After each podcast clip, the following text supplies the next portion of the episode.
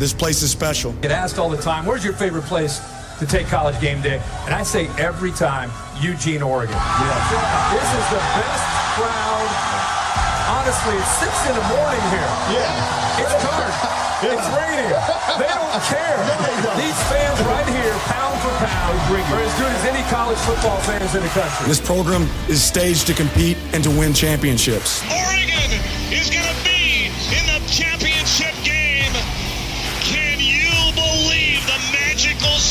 season this has become? When we watch this film, does our effort beat theirs? Here's Bo Nix. Guns it! Touchdown, Oregon! Been making deposits. Time to cash a check. Sound at Austin, which is deafening for an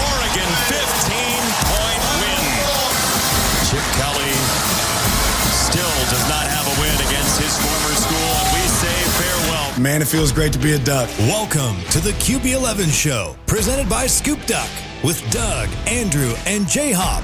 Here are the guys with the latest scoop.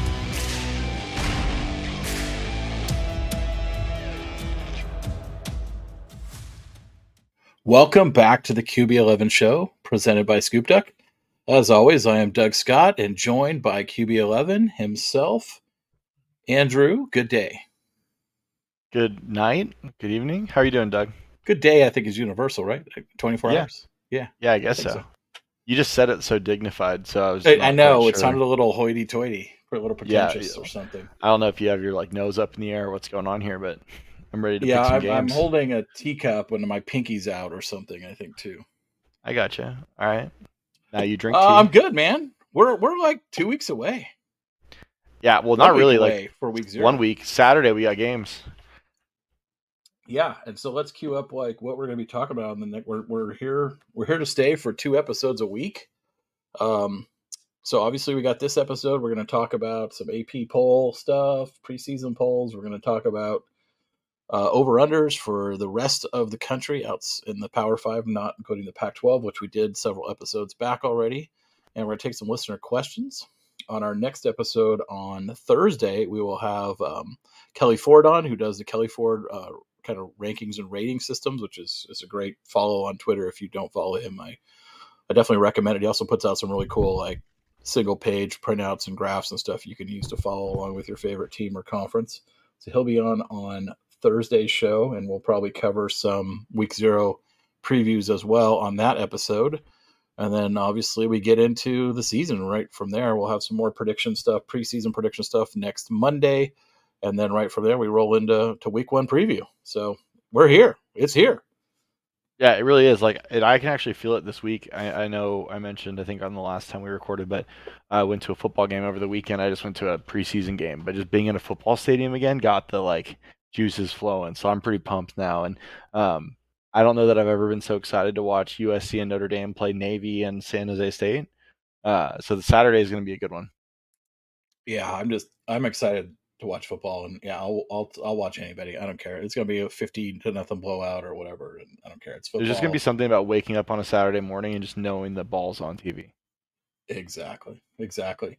Well, let's get right into it. Uh, let's start with. Uh, I wouldn't say any poll really matters anymore, um, but the AP poll has, has obviously got a lot of history behind it, and it's been around a long time, and people follow it. And um, out of out of polls, it's the only one worth talking about, and it's the only thing we have right now until the college football playoff comes out uh, mid season. So we can talk about the AP poll, and uh, let's start with the top five. Let's kind of go through this in quadrants or quin quin.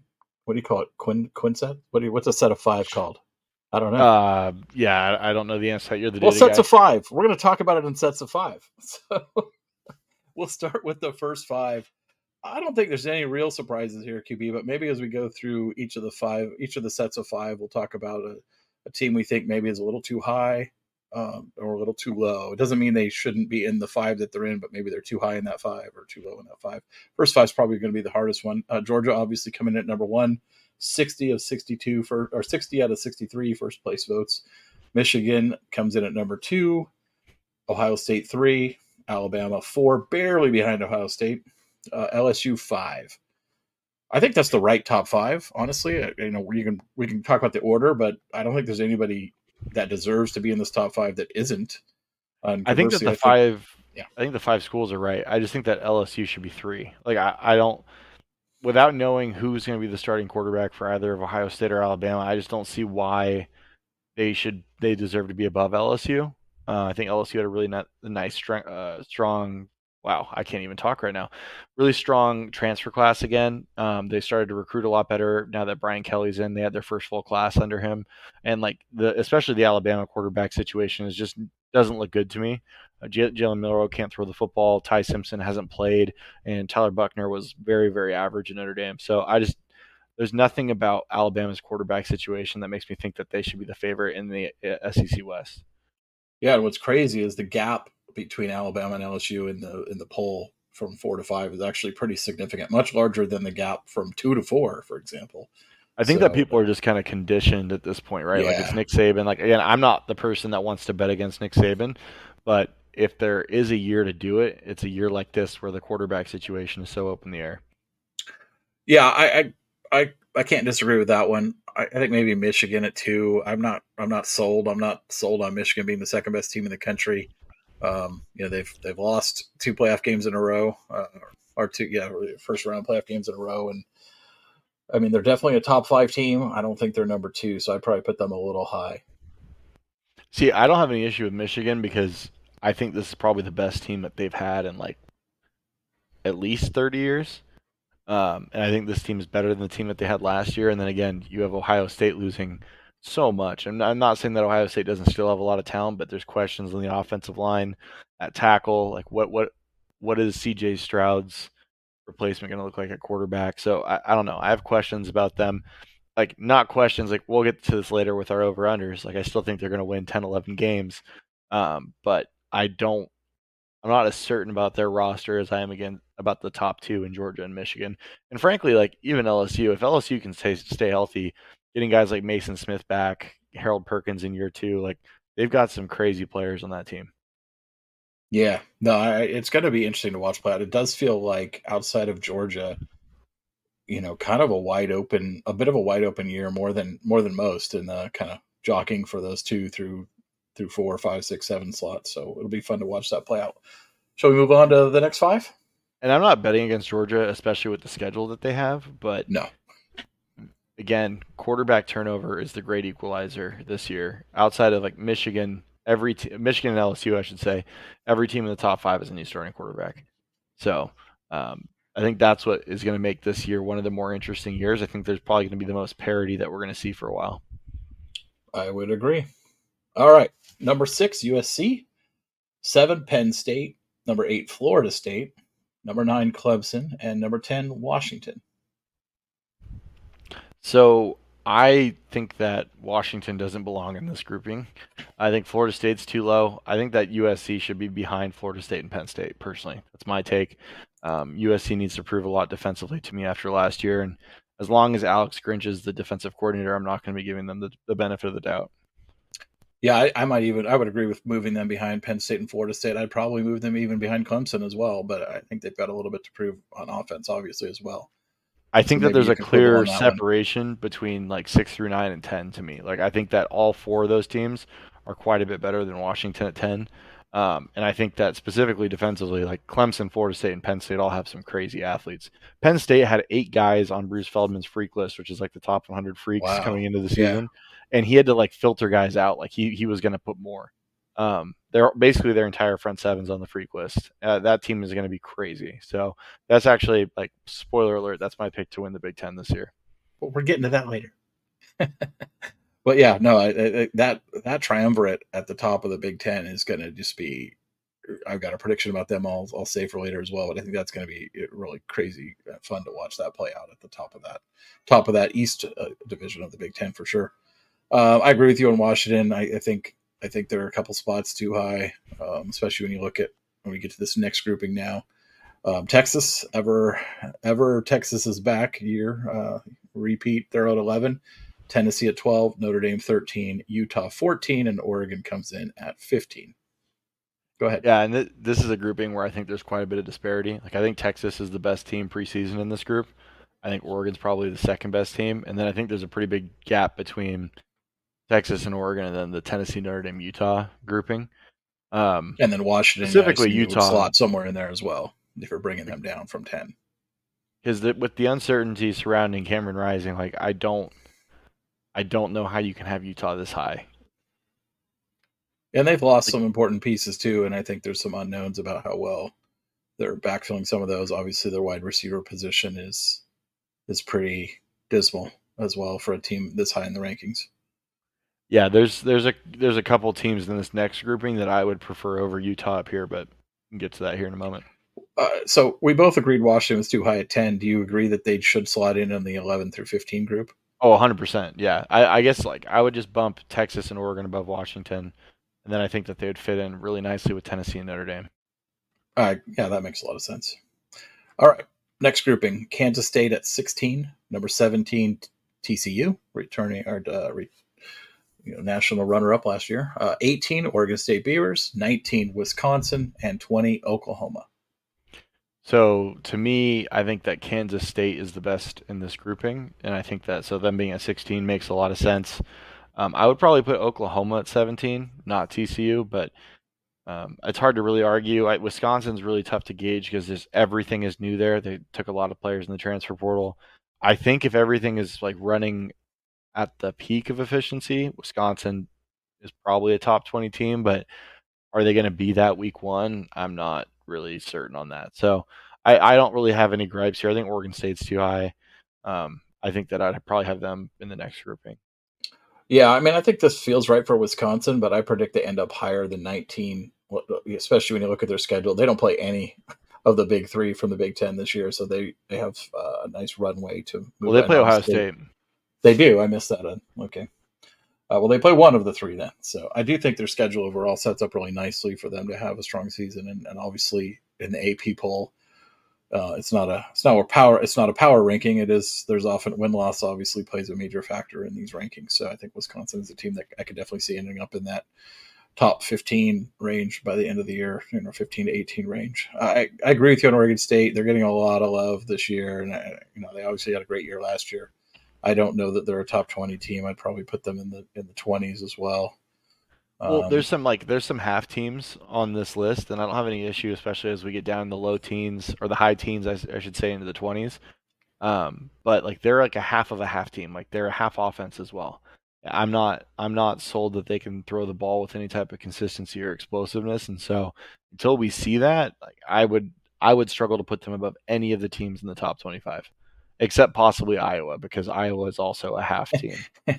yeah, but the half they have is pretty pretty darn good. like defensively Iowa is better than like the best thing on Iowa is better than the best thing on Oregon State. Yeah, that's a good way to put it. All right, let's get to this last five. Uh, North Carolina at 21, Ole Miss coming in at 22, Texas A&M at 23, Tulane at 24, and Iowa rounding out the top 25. So I'm not going to sit here and make the argument that Texas A&M is probably a top 15 team, but if things go right, they are. And Yeah. they're way more talented than every other team in this grouping. And frankly, they're every they're way more talented than every team in the grouping above them as well. Um, it's just a question of like how does this Jimmy Jimbo Fisher, um, Bobby Petrino thing work out, and like quarterback play, health, culture. There's just a lot of like question marks. I think those questions can be answered relatively early in the season, um, but I think that this is fair generally. And then North Carolina, like the Drake Maye show, I, I don't have any issues with them being above the other teams just based on the fact that their quarterback is arguably one of the two best in the country. Yeah, I'd probably move A&M ahead of Ole Miss and North Carolina. I'd probably drop Tulane out of the top 25 altogether, um, which I guess would Well, move in Texas like- Tech. If if A and M played Oregon State week one, like A and M is a two and a half to three touchdown favorite. Yeah. And we have Oregon State above them. I think I think A and M is probably a favorite against every team in the grouping above them. Again, I don't have my own power rating system, so I can't like tell you what the point spread would be, but just based on the matchups alone, like I just don't see how any of these teams above match up with A and M until you're probably in the top fifteen. Yeah, it's really the flaw of, and especially as we move into the Power Two era, you know, going forward in 2024 and beyond, right? It's really going to be the flaw of kind of the pollster mentality of counting wins and losses, right? And that's the way that rankings have been done for 100 years. But you get into these conferences where you've got strength on strength, you know, the top, you know, 18 of the top 20 talented rosters in the country are going to be in two conferences, and there's going to be more losses in the top of those conferences, but it doesn't mean that a you know a nine and three SEC team is worse than a 10 and two Big 12 team. Oh, I or, think or ACC team. Yeah, quite exactly. we- but I think that's the mentality shift that pollsters are going to need to have at some point. Yeah, and I don't know that we're going to get that right because a lot of these guys are extremely casual. I mean, John Wilner's a voter, or sorry, Wilbur. Are we going there again? yeah, we're going there again. Also, like I think it's worth talking about Oklahoma at 20. Obviously, they had a pretty dismal season last year. Year one, there was a lot of turnover, a lot of issues there. Like they recruited really well. Again, like they hit the portal hard again. I just, I think this is a team with a lot of upside. Like I would not be surprised if we see a Texas OU one two in the Big 12 in their last year, just based on the talent alone. Um, obviously, Kansas State and TCU have really strong programs and are well coached, but I think that both of those programs, the the two perennial powers down there, are way better positioned this year than they were a year ago to like run that conference. Yeah, at, right before they leave. Yeah, Totally agree. exactly. In the same way that like I wouldn't be surprised if the four teams that are going to the Big Ten finish top four in the Pac-12. Um, no, I wouldn't either. Wouldn't either, especially given UCLA's schedule. Um, no, I wouldn't. I wouldn't, and, and Utah's schedule on, on the other flip side of that, right? So, no, I, Yeah. that would make total sense. All right, you want to move on to some over unders? Yeah, let's do it. All right, let's take a quick break, and then we will come back with that. Another day is here, and you're ready for it. What to wear? Check. Breakfast, lunch, and dinner? Check. Planning for what's next and how to save for it? That's where Bank of America can help. For your financial to-dos, Bank of America has experts ready to help get you closer to your goals. Get started at one of our local financial centers or 24-7 in our mobile banking app. Find a location near you at bankofamerica.com slash talk to us. What would you like the power to do? Mobile banking requires downloading the app and is only available for select devices. Message and data rates may apply. Bank of America and a member FDIC. All right, QB, we're back to talk about some national over unders. We've got we covered the Pac-12 in in entirety a few weeks ago. We're going to run through ACC, Big Ten, SEC, Big 12, and, and Notre Dame. We're not going to cover every team in every conference. I, I kind of we kind of stuck to the top half or so uh, of each of those, just just to keep it a little bit briefer and and not uh, not have to go through 60, 60 teams. So let's start with ACC. Uh, we got Clemson at nine and a half. You like the over or the under on this one? I'm gonna go over. I think that this is kind of a two-team league this year. Um, they do have Notre Dame on the schedule. I think that's the only reason this is nine and a half and not ten and a half. Uh, but with that in mind, like the the three preseason ranked teams, not that this really means all that much. Uh, North Carolina, Notre Dame, and Florida State. I think that they'll probably beat North Carolina pretty easily. Notre Dame, I don't see them having too many issues with, especially after the way they lost last year on the road. This is going to be a home game in Death Valley um, really ruckus crowd. And then at South Carolina, again, losing at home to South Carolina last year, I don't see that being repeated. They they went out and hired Garrett Riley um, to be their offensive coordinator, paired him with Cade Klubnik, a really talented young quarterback. I just I think this Clemson offense is going to step up and be the complementary unit that we've seen from like the late 2010s, where they were going to playoffs every year, challenging for national titles, winning semifinal games. Um, in which case, I really think the only team on the schedule that pushes them in a straight up matchup is is Florida State. Yeah, I've got the over as well on Clemson. I've got them winning at least 10. I actually kind of have them pegged at 11 regular season.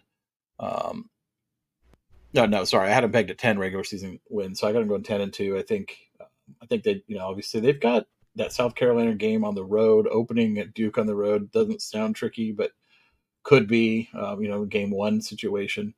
They go to Miami, they go to NC State, right? And they obviously they got Notre Dame on the schedule as well at home. So I, I, I and the Florida State game. So I, I find two losses there. I, I don't know exactly which two. I just think they're going to find a second loss. But can South can South Carolina actually block Clemson though? Like that's the question because even last year, like they didn't, and I think that Clemson is going to be like way less incompetent offensively this year. Wow, double negatives for you guys. they're gonna so They're going to be um, more competent.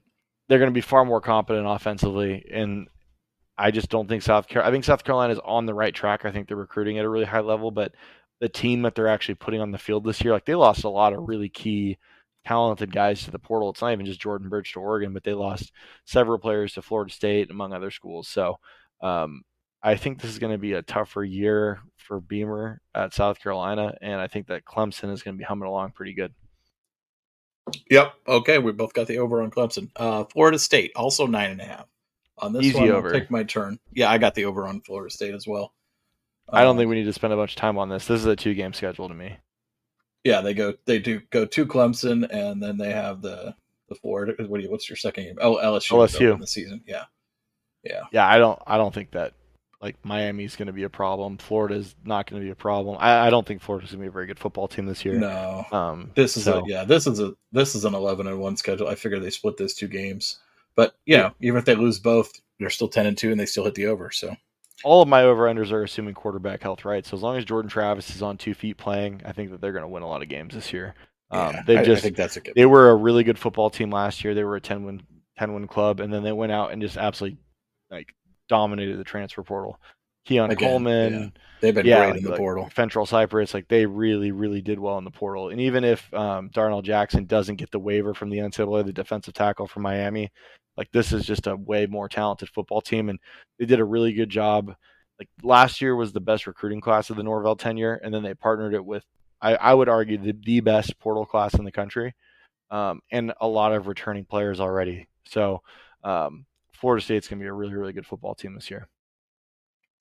All right, let's move on to North Carolina. Their over under is eight and a half. Uh, they do play at Clemson. They do not play Florida State this year. They do open uh, at home against South Carolina. Uh, overall, I think they have a pretty manageable schedule. Um, Miami at home. They do go to North Carolina after at the at the last game of the season. Or I'm sorry, NC State at the last game of the season, uh, which can be a little tricky. And they go to Pitt earlier in the year. What do you like? Uh, eight and a half on North Carolina. I'm gonna go under on this one. Um, I see enough like tricky games against teams that not necessarily are like elite top 25 football teams, but like teams that are definitely capable of beating a one-dimensional UNC. Like UNC is like they live and die by Drake Maye. Um, defensively, they weren't very good last year. I don't think that they're particularly well coached on that side of the ball. I wasn't a big Phil Longo fan, unfortunately for my Badgers. Um, he's there now instead of UNC. So maybe maybe that's an upgrade and the offense can improve. But the talent, there's a lot of talent on this roster. I just I'm not I don't really buy into what they have going on there. And I think that like games like South Carolina, games like Miami, games like Duke, North, Clemson, North North Carolina State, even at Pitt, um, Minnesota at home. I could see this team very easily going like seven and five and six and six and making a coaching change after this year. Like you have a departing Drake Maye, and then the roster gets just like completely imploded. So I, I'm Gotcha. not I'm not high on this program, and I'm going to take the under. I've got the over. I think barely. I got them at nine and three as their maximum. I, I'm with you. I, I could easily say eight and four. This was a tough one for me because I could see eight and four.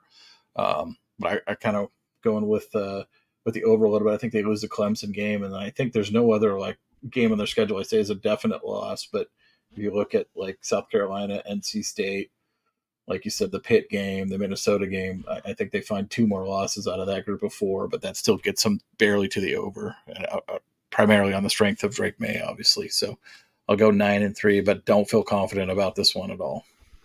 Yeah, I think like I think that's a line that's set really well, and it's not something that I would be like in a hurry to bet. No.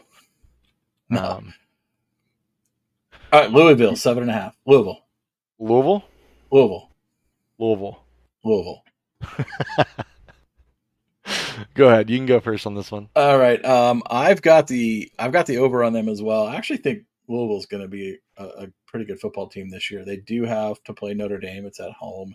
They go to Miami, to Pitt, uh, to NC State. Open this year at Georgia Tech, but overall, I think their schedule is really manageable because they don't play Florida State or Clemson, which I think Yeah, you know that's an that's an extra you know two wins potentially right there or two possible wins compared to two almost certain losses. So I, I really like the way their schedule sets up, and that's why I have them. And seven and a half, seven and a half seems like an easy over to me. So this is one of the like transfer portal overhauls that people aren't talking about enough. They took 25 players in the portal, and like if when you look through, you you notice some of these names, and there's some interesting players. Like for Duck fans, somebody that you'd probably recognize, Um, transferring in from Miami is uh, oh my gosh, where did he just go? Um, not Miami. Sorry, from Jackson State, the receiver that we missed on. I don't know if we missed on him as much as let him get away, but uh, Kevin Coleman from a few years ago. Oh yeah. Um, players like Jack Plummer from from Cal transferring in at quarterback. Obviously, he had played for Jeff Brohm at Purdue in 2021, um, and then played at Cal last year, and now he's back with with Brohm. I just think that the way that this sets up for them, they, they, they took a nice transfer class and they play a super easy schedule. The only ranked team preseason on this schedule is Notre Dame, and they play them at home on October 7th. Um, I don't know that they're going to beat Notre Dame, but even if they don't beat Notre Dame, does it really matter with the rest of the schedule? Again, tough game, possibly at Miami. I would probably favor Louisville in that game just based on like quarterback and offense and coaching. Um, and there, there's some there's always some good players on the defensive side of the ball at Louisville. They recruit South Florida really well. I think this is a program that is like definitely one to watch this year. Not in any way like they're not going to push for the playoff or anything, but I wouldn't be surprised if they finished third in the ACC just based on the fact that they missed the two big boys. Yeah, yeah. So I assume you're on the over there as well. Yeah, I am. Sorry if I didn't make that clear. All right, Pitt. Pitt is also no, they're at six and a half. We got a slew of uh, ACC teams now at six and a half. Uh, let's start with we maybe rapid fire these a little bit. We don't need to go quite as in depth. So Pitt, what do you got? Over half, over under on six and a half. Uh, oh gosh, uh, I'm gonna go over again. They they play Louisville. They, they don't play Clemson or Florida State, or they play Florida State but no Clemson. I apologize. Yeah, um, I think that that at Duke game at the end of the year is kind of sneaky. Like Duke is actually they've got a stud at quarterback.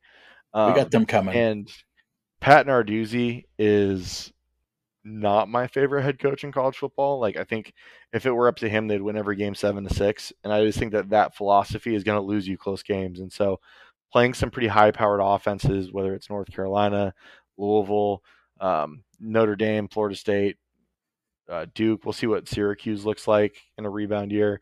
I just think that they're going to drop some games that they shouldn't, and I don't have a lot of confidence in them to win the games that I that like are considered layups. So you got them at the under? Yep, I got under on Pitt. Pitt.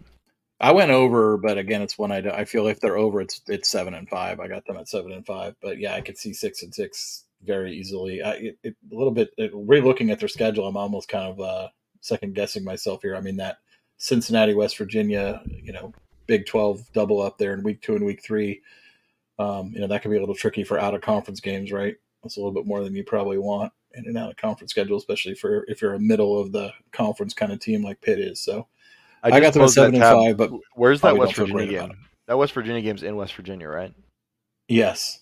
And I, I saw something today that that game sold out. Like the single game tickets for that sold out immediately today. Oh, that game's that's that's that's like the huge rivalry game, out of conference rivalry game. Yeah, and I think like West the Virginia. way that they won last year, I don't know. I, I could see West Virginia pulling that one out. I think so too. All right, NC State also six and a half. The Wolfpack. We skip Miami. We did skip Miami. Somehow we we'll come back to them. Let's do NC State first, then we'll go back to Miami. Oh boy. Okay, hold on. I got to reorganize myself. You go first. Um, I've got NC State on the under at, at six and a half. Um, honestly, I'll say it's a team I don't know all that well. They do have to play Notre Dame this year. They also play Louisville. They go at Duke, which I think is tricky. Uh, they host Clemson, host Miami, and then they go to Wake, to Virginia Tech, and then North Carolina end the year.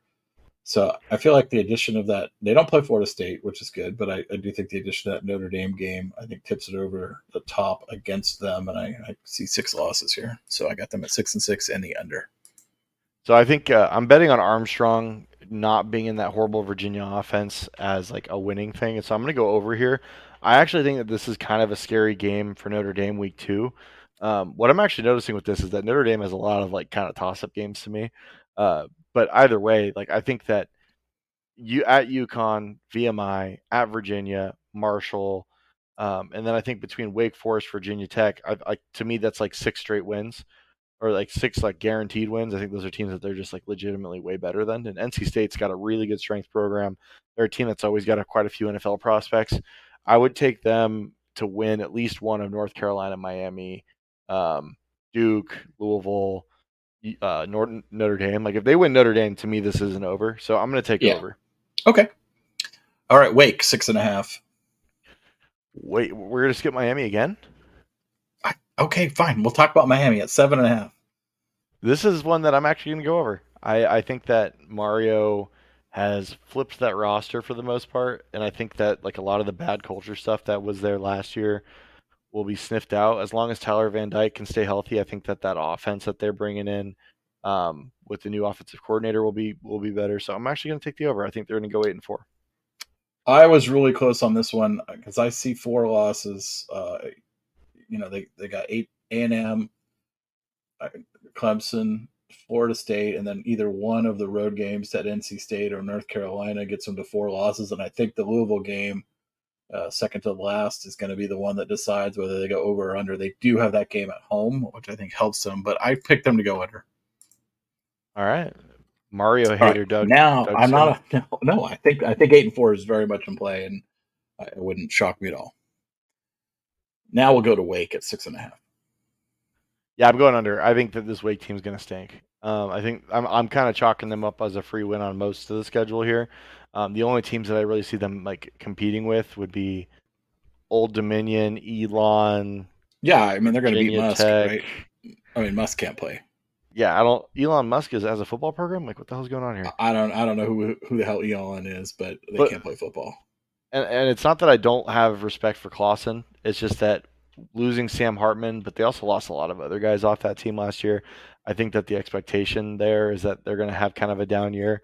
Um, and they play a lot of the higher end teams in the conference. I know Notre Dame's not in the conference, but they're on the conference schedule. So playing Yeah, Clemson, they play Clemson, Florida Florida, State, State, and, and Notre Dame. Yeah, and also and they go like to Duke in that in the middle of that stretch. Yeah, they're they're bad. They're gonna they're definitely under. I'm I'm all with you on this 100. percent They're way under. Yeah. In fact, I'm going to predict Vanderbilt beats them in week two. I, I was just going to go there. Like I think that Vandy's a better football team. All right, Duke, last one in the ACC. Duke also at six and a half. I'd go over on this. I love Duke's quarterback. If Duke's quarterback's healthy, I think they win seven games. I also went over on this. They do have Clemson, Notre Dame, no, uh, and Florida State. So I think those are three losses. They go to Louisville, which is going to be tough. But I think the rest of the games on their schedule are, are at North Carolina is probably the one that decides whether they're over or under. Well, Um, so to me, like they they start three and one. Um, I don't think they beat Notre Dame, right? So now they're three and two. yeah, But the back half of that schedule: Wake Forest, North Carolina, Virginia, and Pittsburgh. I think those are all winnable games. Yep. So and they probably got to win two of them to get to seven. and, and NC State and Louisville, I think they can split those games as well, right? So like you're you're in a situation I think where where Duke can get the over. I have a lot of respect for Mike Elko. I think that's a well coached program. Yep, I'm with you on the over. Let's go to Notre Dame now. Uh, they're eight and a half as their over under, which is kind of seemingly low for a Notre Dame team to be only eight and a half, but they do. I'm have, slamming um, the under here, Doug. You're slamming the under. All right, let's talk about it. I've got them under as well, but I, I have them at eight and four, so I'm not slamming it. So there's a lot of assumptions that because Marcus Freeman's a defensive coordinator, as their head coach, their defense is good. It hasn't really been that good. In fact, it's regressed since he's gotten there. Like when when Mike Elko left, this defense got worse. Um, and as much as Sam Hartman's an upgrade over whatever the heck they had at quarterback in the past, I don't know who he's throwing the ball to. Um, I'm assuming this receiver room is better than it was a year ago, but last year Notre Dame's receiver room kind of like rivaled some of those horrible Oregon rooms of like the 2017, 2018s. Um, and so I, I just don't know who the playmakers are, and I don't think this defense is going to live up. And then you look at the offenses that they play, right? Like they play Ohio State, they play USC, they play Clemson. To me, that's three losses Three immediately, losses. And then they have some like pretty tough. Yeah, and then there's some tough toss-up games. I don't. Yeah, at Um, NC State, at Louisville. Yeah, and they lost at home to Stanford last year. Now they got to go to a crazy ruckus environment in Palo Alto and play play Stanford to finish off the season. at the last game of the year. Yeah. Um, yeah, I got the under on them as well. All right, let's move over to our newfound uh, conference, the Big Ten. This is Let's start- I think this is these are the easiest ones in my opinion. Yeah, Ohio State 10 and a half over. Really, I got them at the over. I got them losing one. I got them losing one. I have actually, Here's State. my theory. Here's my theory. I think Michigan's going to beat Ohio State. Ohio State's going to be Penn State, and Penn State's going to beat Michigan.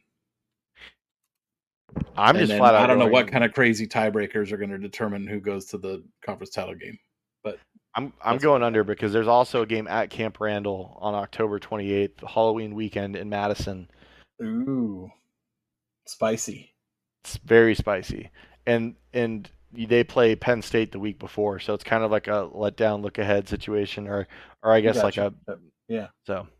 I gotcha. Okay, that's uh, unders fair. Okay, uh, Michigan also at ten and a half. I just think between Penn State, Wisconsin, and Michigan, they lose three two games. That makes sense for Ohio State. You're talking about Yep, and then Michigan, I have over. I think that they're their uh, schedules. 12 and 0, 11 and one. I've got This schedule is just well. a layup. Like this is the easiest. yeah, similar to like- last year. They have, they have a pretty easy schedule. I mean, you never know, right? Michigan State has beaten them with bad teams before, but I just don't see that happening this year. No, I don't think so either. I got them at eleven and one. I got them beating Ohio State at home, but losing at Penn State. And those Yeah, and, games like- are those games are all late in the year. So the Michigan Penn State game is is week eleven. Ohio State Michigan's obviously week uh, thirteen, and then Ohio State Penn State is week eight. So much like the Pac-12, the the meat is backloaded. I think the the Big Ten is the most top heavy conference in college By football far. this year. Yeah. I mean, you could argue the ACC maybe with Clemson and Florida State and everybody else, but but Big Ten's just as bad, if not more so. All right, All right, Let's talk Penn about State my nine big- and a half. My, my Big Ten champ, Penn State Nittany Lions. You're taking the over then. Oh, I, I already I have real money on the over. This is a bet that I made when the lines came out a couple months ago. Like I, I Like I real, real hammered this. money, real real money, like Real, real actual money. like actual monopoly money. like lots of money. Yeah, so I think this starts with Drew Allar. Like as good as Sean Clifford was at times, Drew Allar is going to be a better player in my opinion. I think he's like unbelievably talented, crazy arm talent. This defense is ridiculous. They have so much talent in the front seven. Um, I know that they struggled to hold up against the run on the interior last year at times.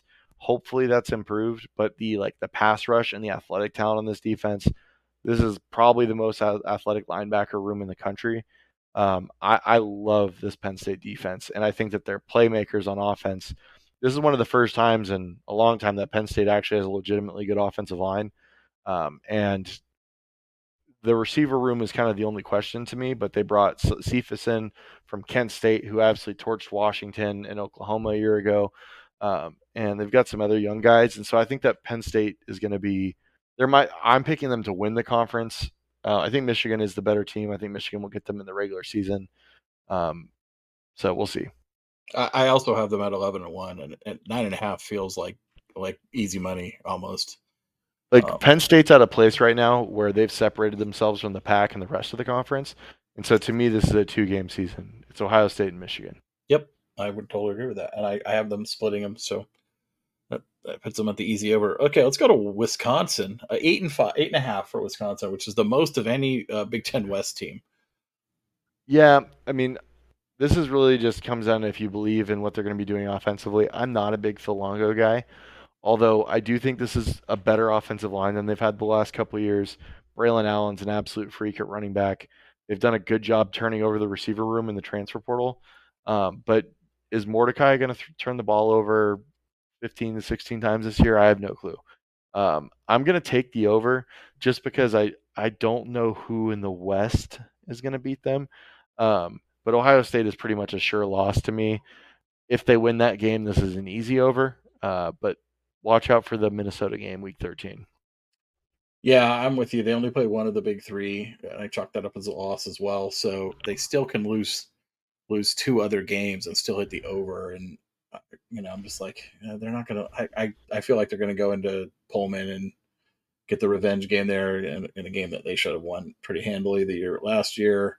Um, I mean, maybe at Illinois could be a test, um, but other than that, it I just don't see, like you said, the Minnesota game maybe at the end of the year. But I like them. I, mean, I like them to win at least two out of those three. So I'm going to take the over as well. All right, let's Go on on to to University Iowa. of Nepotism. Who's that? Oh yeah, Iowa. Our buddies. Iowa, yeah, we got the Brian and Kirk Ferentz show. Yeah, we have two Um, over unders on this. Will they? What's their their win loss over under? And will uh, will Brian hit his uh, over under point total to keep his keep job? his job. I'm gonna go ahead. Like Seven and a half Iowa. this is my take. They're gonna come out and they're gonna like run up the score in those early games to try to get Yep. themselves the like points per game cushion they need to make it through Big Ten play when they ultimately go into a shell and don't have the talent on the outside to be explosive. So, um, what's the over under on this? Seven and a half. I'm gonna go over. I think this is an eight and four team, um, but Cade McNamara has to stay in one piece, and I don't know if this is the Iowa offensive line I want to bet on, but we're gonna give it a shot. I also have them at eight and four, so barely hitting the over. Um, I think they lose to Penn State. I think they lose to Wisconsin, and then you know between between Nebraska, Nebraska, Minnesota, and Michigan State. Iowa State, and Minnesota. I think they find two more losses. So Yeah, I'm I'm a little concerned. Like if there's like an injury offensively, I don't know. I don't even know who the playmaker is going to be for this team. This could be a tough one. They, defensively, they're going to be really good though. They're going to drag like they're Yeah. like they're like that swamp creature that drags you into the muck and you can't see anything and you're just like thrashing to fight for freedom. They just have no like it doesn't matter what your plan is when you play Iowa, they're going to drag you into a hideous rock fight. Um, and they're going to win those games quite often. So I'm I'm going to stick with the over. all right, Maryland seven and a half. I'm going over because I think that they're very clearly the fourth best team in the East. Um, and I think that they can hit this even while losing to the top three teams um, in that division. I've got the under on them. I think they'll find uh, they're they're at they're at seven and a half. I think they're going to lose the three, the big three, and they only need to lose two more. And I think they find two more losses on the schedule. You know, whether it's at Michigan State or Nebraska at Nebraska. Yeah, I think they'll find two more losses in there. Illinois at home. Not not the Maryland fans calling themselves the Taliban for Taulia. That's a little. Uh, that's a yeah, that's not that's great. a bold move, Cotton. That's not great. Let's see how it works for him. All right, Minnesota six and a half on Minnesota. I I like just out of pure spite for one of our listeners. I want to slam the under on this so bad. I'm picking What the do I under. do, Doug? I've got them going six and six. I got them on the under this year.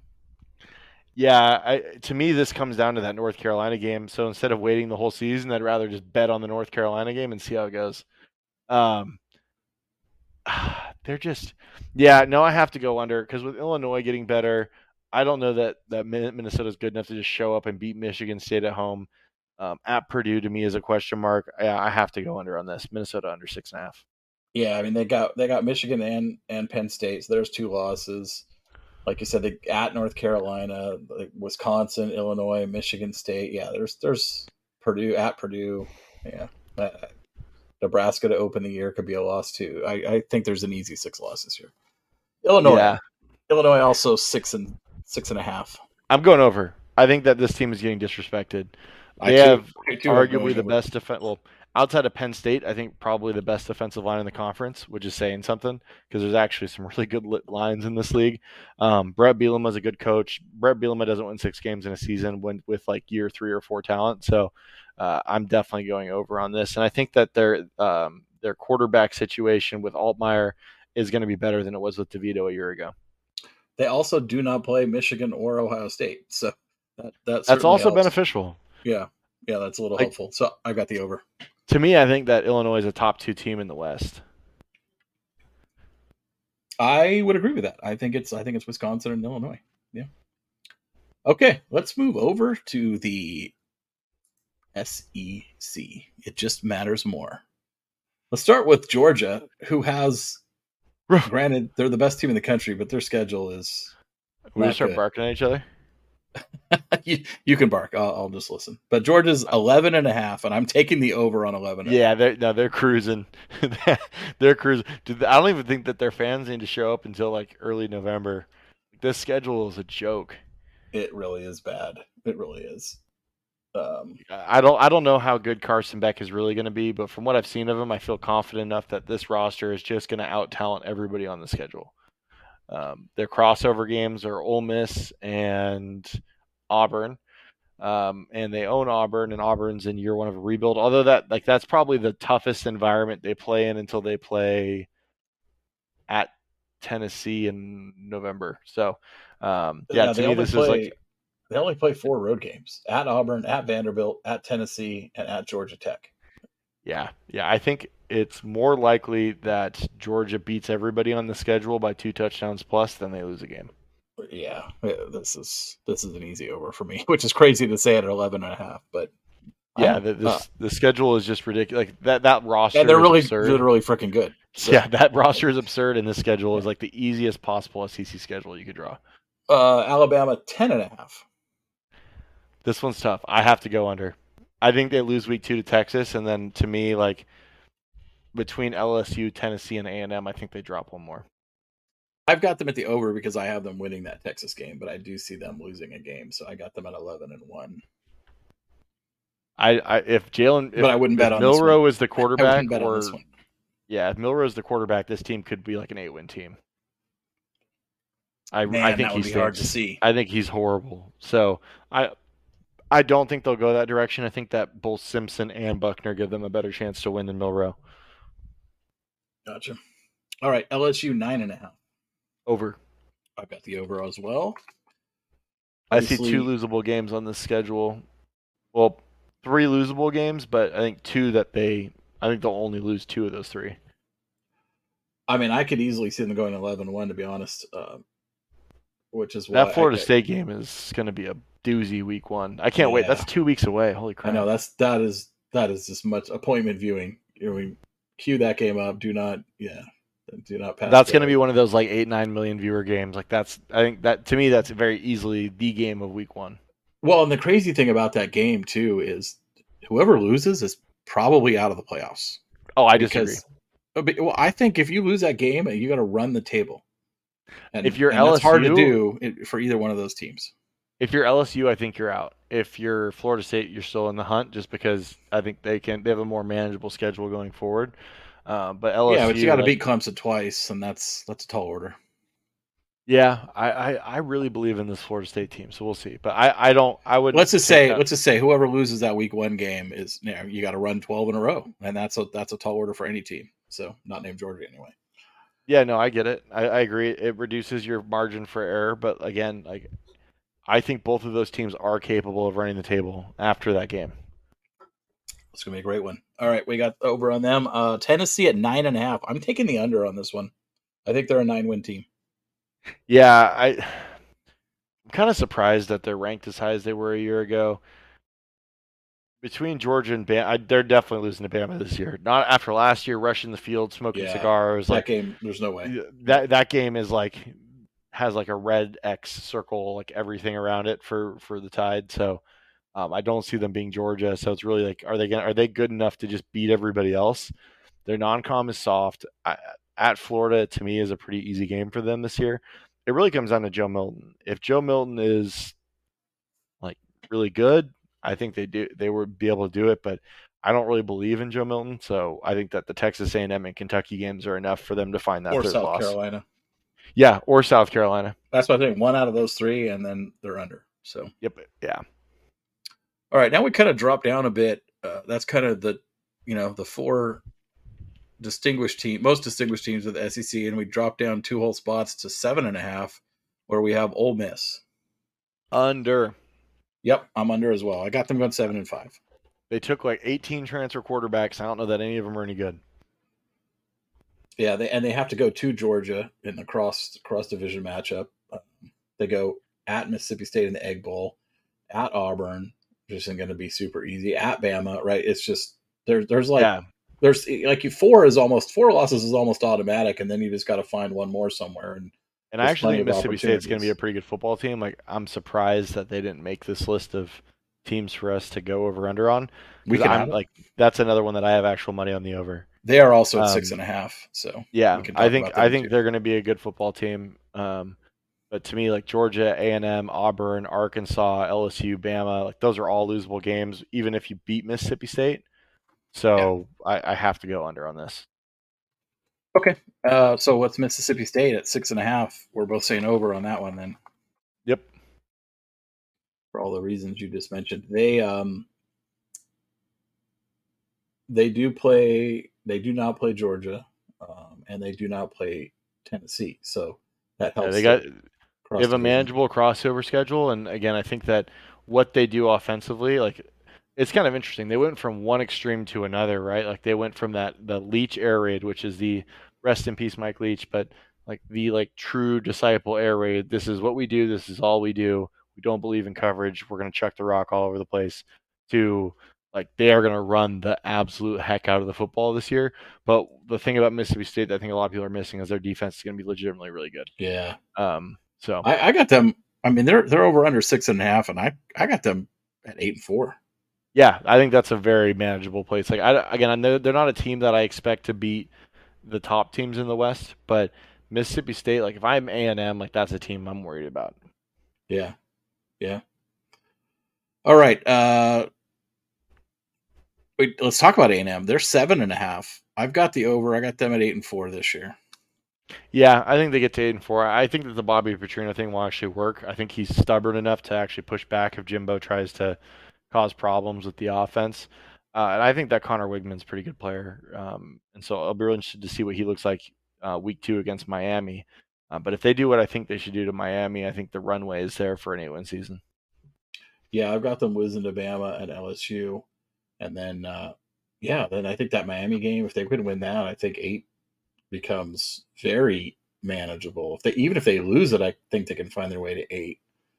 Um, but yeah, I, I, like them at the over as well. Um, one more SEC team. I'm going to skip past a slew of six six point five teams that don't interest me and go to Florida, whose over under is only five and a half. Under. You're taking the under on five and a half. Wow. Yeah, I am. I don't. I don't think they beat. I've been like going back and forth on this. Even if Cam Rising's not playing, I'm still taking Utah. like this game is at elevation against a Utah team that lost to them week one last year. They, there's no Anthony Richardson to save this team. Like Graham Mertz is your quarterback, Murda Mertz, and he is like aggressively average, probably a little bit below average. and offensively, I don't know like what's the strength this year. Like they have a really good running back room, but they graduated one of the best offensive lines, probably top five offensive line in the country last year. I, I think that Florida is a program that's a year away. I think that the recruiting that they're doing right now, the quarterback that they have coming in, they're going to be able to start to build again. But I think this is going to be a really rough season for them. Um, I think that the recruiting class is going to be the only thing that keeps that coach's that keeps Billy Napier's job. So, yeah, I've got them at six, six and six, so taking the over. But yeah, not one I feel feel great about by any stretch of the imagination. And I think it obviously could come down to that Utah game. All right, let's move over to the Big 12. Uh, fun conference. Last year of Texas and Oklahoma, uh, they've already added four of their eight new teams. It's crazy to think there's eight new teams joining the Big 12 in the next two seasons. So the four uh, four G5 teams came in this year, are coming in this year, and then obviously the four Pac-12 teams will join in 2024. But kind of the last hurrah of the Texas Oklahoma era Big 12. And we'll start with Texas. They are at nine and a half, and I'm slamming the over on this one. Oh, yeah. This is a, to me, this is a 12 and 0 football team. Like, I think, so everyone is like kind of like, boy, who cried wolf on Texas? Because every year there's these idiot national media pundits who slam the table and say Texas is back. Like not like really all like Texas is back. Like Texas is going to be nasty. Um, offensively, I think Quinn Ewers is going to take a big step forward, and he has line. like an infinite amount of receivers to throw to, an awesome offensive line. They finally super have a deep line. and talented backfield. One of the best, Ja'Tavion Sanders, in my opinion, is one of the best tight ends in all of college football, and their defense is loaded. Um, and so I think like I think this is a complete team. To me, this is a playoff caliber team easily. Um, and I think that they absolutely dismantle the teams that they usually struggle with in the Big 12 this year. I have Texas just rolling, running away with the Big Twelve uh, this year as well. I think I think they're eleven and one if they lose to Alabama and twelve and zero if they win. Because um, I don't, I don't, I think they're going to run the table in the Big Twelve. I do. I'm a little nervous being this bullish on a Steve Sarkisian coach team, but he's a fantastic offensive coach, and I think Kwiatkowski now, like they're going into year three. I think that they've built this the right way, um, and I think that they have exceptional talent on the defensive side of the ball. So again, I just I have a hard time seeing teams out executing Sark on offense with a Pete Kwiatkowski defense that is going to make you play 20 plays if you want to score a touchdown. Yeah, it's a good match. It's a good match for that offense. It really is. Like I think that like complementary wise, like I, it's pretty tough to to top that duo. Oklahoma is also at nine and a half. Yeah, this one's a little bit more difficult for me because I'm not as confident that they're going to win all of the like easy games. Like this is a team that I can see dropping a game. We saw them drop a lot SMU of games last on year. the road. Yeah, so not seeing K State on the schedule gives me some confidence. Um, I'm gonna take the over because of that, but I I could I could see this team finding a way to lose another game that it shouldn't. I've got the under. I've got them at nine and three. Um, what's that? Just puts them just under. I think they're going to find they're going to lose a Texas game, and I think I can find two more losses on the schedule between SMU at Iowa State, which is sometimes tricky. You know, at West Virginia, at TCU. Well, they play uh, Iowa State Oklahoma at home. State. They play Iowa State at home pretty early in the year. Like that's not a game like Iowa State's going to be. I've got it on the road in my schedule, but maybe. Oh no, you're right. I was looking at it backwards. The Big Like, Twelve uses the wrong color coding in their grid compared to all the other conferences, so that screwed me up. The games that are on the road are games that I think are very manageable for this Oklahoma team, like BYU and Kansas, Cincinnati. Like again, people are going to look at that name based off of like a couple years ago when they made the playoff. Yeah, not This. Cincinnati roster and team could not be any more different. Not only are they coached by a different group, but all of that NFL talent is gone. Like there might be a few leftovers, but it's not anywhere near what it was. So um, the losable games on the schedule to me are Texas and TCU, with like kind of an asterisk next to Oklahoma State because it's a road game and and Gundy's a really good coach. But even with that, I think that they I think they're going to find a way to hit the over. All right, we'll disagree on that one. That makes it fun. Uh, now your beloved K State Wildcats eight and a half. yeah, to me, this is like kind of this is tough. Um, without Deuce Vaughn, like, what does this team look like offensively? I have to go under here. I Um, went I, think that that well. game at Missouri early in the season is a tricky one, and if they lose that, I think it's a pretty much a guaranteed under. The teams that they play at home are not teams that give me a lot of confidence. Like the fact that they have to go on the road to Oklahoma State, to Tech, to Texas, and to Kansas. Um, gives me a little bit of pause, right? Like I'd like to see some of these tougher games be at home, like more toss-uppy games. Uh, but we'll see. I, I I have to take the under on this one just based off of lost production and not having a ton Yeah. of confidence in their passing game. I'm also taking the under. I probably got them at eight and four. What's crazy is I feel like I have at least four Big Twelve teams who are all going to be eight and four, and we're going to talk about the other three next. Um, and so it, it just feels like uh, what we're going to see. I think from the Big Twelve, you know, going forward is that you know there's going to be a lot of like above average teams, uh, even good teams going forward, but but maybe not any elite teams. And I think we're going to see a lot of a lot of nine and three, 10 and two teams over the next five years. Uh, and this year, I think we're going to see uh, Texas and then a bunch of eight and four, nine and three teams. So uh, TCU's at seven and a half. I've got them going eight and four, taking the over on that one. Yeah, I'm taking the over on this too. I, I think that they're a well coached club. I, I know that they lost Garrett Riley to Clemson, but I still think that they're going to be pretty potent offensively.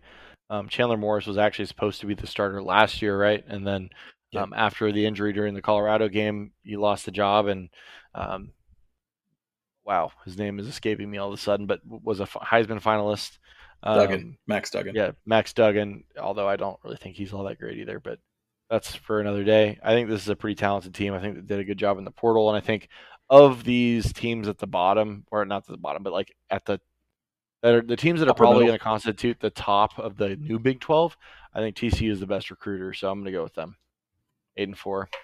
Eight and four. Um, I also have Texas Tech at eight and four. Their over under is seven and a half, so that obviously puts me in the over slightly. Yeah, I mean the cool thing for them is they don't play Oklahoma, but they have Oregon and Texas, which is to me is two automatic L's.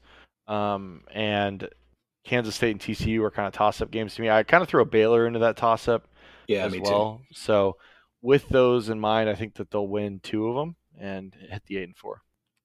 And then speaking of Baylor, they are the last seven and five or seven and a half um, here. I'm also taking them. I think they're a little bounce back year this year. I, I have them going eight and four as well and hitting the over.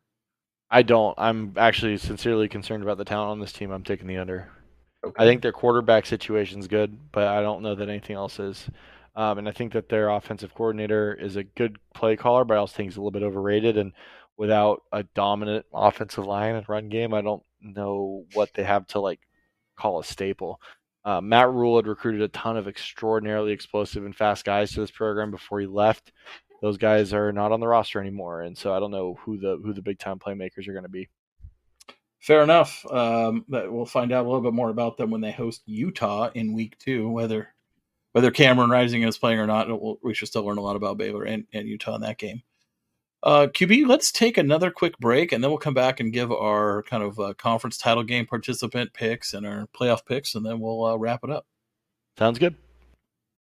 When you need mealtime inspiration, it's worth shopping Kroger, where you'll find over 30,000 mouthwatering choices that excite your inner foodie. And no matter what tasty choice you make, you'll enjoy our everyday low prices, plus extra ways to save, like digital coupons worth over $600 each week. You can also save up to $1 off per gallon at the pump with fuel points. More savings and more inspiring flavors make shopping Kroger worth it every time. Kroger, fresh for everyone. Fuel restrictions apply. All right, and we're back, QB. Let's talk conference championship games. So, kind of the last year of of what we've all been referring to as the Power Five, as we move into what I'll call and many have called the Power Two era after this year. So, let's talk through the Power Five and and who we think is going to be in those title games for each of those conferences, and uh, and who's going to win them, and then we'll talk about our playoff participants. So, Let's start in the ACC, and this is no longer a division division matchup. It, it like the Big 12 and the Pac 12, it has moved to a top two, which I think makes it pretty obvious. I'll start. Uh, I'm picking FSU, Florida State, and Clemson to be the top two in that game. Who do you got? I am as well, but I would be a little bit weary of Louisville. Like if Louisville like really puts it together and has a good season in the in kind of a UCLA ish way, they could backdoor in just based on the fact that they don't play either of Clemson and Florida State. So, um, again, I don't think that they're going to have quite that good of a season. So I'm, I'm going to stick with the Clemson FSU matchup in the ACC title game. Yeah, and I will I will use I won't go quite in depth on this, but I will use this as another opportunity to say I think there is going to be a conference that in not too distant future is going to regret the top two format given one of these backdoor situations is going to happen. Could be this year in the scenario you describe, right? If FSU and Clemson are what seemingly clearly the best two teams in the conference, but but a team that doesn't play either one of them kind of backdoors their way. That's gonna that's gonna cause a lot of talk around the country, and maybe some of these conferences are gonna rethink the top two approach. But we'll see. Well, the Pac-12 uh, can't because it won't be around. So um, to me, to me, those two teams are Louisville and UCLA, just based on like who they yeah. don't play. So yeah, um, who do you got winning this game? I've got Clemson. I got Florida State winning the first game, and then I got Clemson getting a revenge in the in the uh, title game. I got Florida State. I actually think they're just flat out better. I think they win both games. Fair enough. Let's move over to the SEC. Who do you have as your West champion? I think I know. I'm going LSU. Yeah, I got Alabama. Okay. Assume we're taking both taking Georgia out of the East. Yeah, that one was really tough to call, but the uh, team that's very easily going to go 12 and 0 is probably going to come out of the East. Um, and they're also going to win the conference. So I'm yep. taking I'm taking uh, Georgia to win the SEC again at 13 and 0. I am as well. Uh, obviously, we'll put them in the playoffs. We'll get to that in a second. Let's go over to the Big Ten. Uh, last year, they're using the division winner format. So Big Ten West. Yeah, so Big Ten West is Wisconsin for me. Again, I'd not. I could see Illinois. Um, I just I think that Wisconsin's going to have the best offense of these teams, and I think they're still going to be very competent defensively um, in a league where there's not not yet at least uh, in the West. There's not a ton of explosiveness in the passing game, so I think it's coming though in the not so near future, whether it be from Nebraska with Matt Rhule or some of these other schools. So yeah, just in time for there not to be divisions anymore. I also yep. have Wisconsin winning winning the West. I, again, I would agree with you. Illinois is probably the other pick there, but I, I just like a little bit more what Wisconsin has going on. I think they're going to come there. Uh, I've got Ohio State coming out of the East. I think you've got Penn State, right? Yeah, I do, which is kind of a contradiction in a way because I was talking about Michigan having their best team in like 30 years earlier, but I just think that the matchups in this are going to favor are going to favor Penn State. I think I think if Drew Allar is, I'm really just hedging my bets on Drew Allar. If he's the player that I think he is, I think Penn State can be the team that like breaks this Michigan Ohio State run in the East. Um, going all the way back to 2015, I think is the last time that a non-Michigan Ohio State won that division. Uh, little fun fact: since they've played a championship game, no teams from the West have won it. So whoever's coming out of the East is winning. So I'm taking Penn State. Yeah, I got I got Ohio State beating Wisconsin uh, in the title game there. Let's move to the Big Twelve. Um, I've got Texas and Oklahoma. I, Texas for sure. I hedged a little on who I had. It was really hard for me to come up with my second uh, participant. I I was kind of flirting around with with Texas Tech, K State, but I kind of settled on Oklahoma. I think it might be a tiebreaker situation, but I think they're gonna they're gonna slide into that second spot. Yeah, I think there's gonna be a lot of competitive games between kind of that group of schools we talked about when we were doing our over unders, whether it's TCU, Baylor, Texas Tech, Kansas State. Um, but I think that ultimately Oklahoma and Texas are going to find themselves in that title game, and I think that Texas is going to take it. Yeah, I also have Texas winning that, um, which segues us back to the Pac 12. Um, you want to go first or want me to go first? Yeah, um, I'm going to take Oregon and USC. Um, although UCLA is a little scary to me, but I, I, I ultimately think that Oregon and USC are going to do what they need to do to lock themselves in. Yeah, I have them both at eight and one, uh, which is v- basically what we were on, what the Pac-12 was on track for last year. USC was eight and one, Oregon was seven and one. Um, obviously, fell apart in fashion we don't we all know in the in the last fourth quarter of the last game to fall to seven and two and into a tiebreak scenario. But I think this year uh, that doesn't happen. Both teams end up eight and one.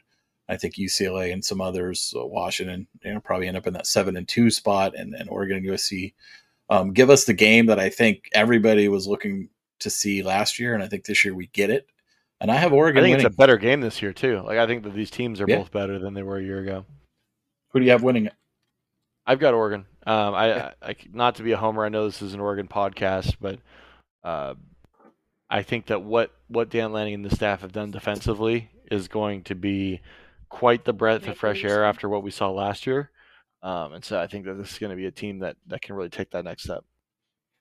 No, I totally agree. I've I've got Oregon winning. I think I have Oregon beating USC twice this year. I think I think they win the game at home in November, and then I think in the rematch in Vegas they win again. So I, similar in the way Utah beat USC twice last year. I think this year Oregon does does the same. Um, I but think there's going to I be. think- Sorry, go ahead. I didn't mean to interrupt you, John. no, no. I think they're both going to be really good games, and I think the difference will be will be the defense that uh, the defensive improvements that I think Oregon ends up putting on the field this year.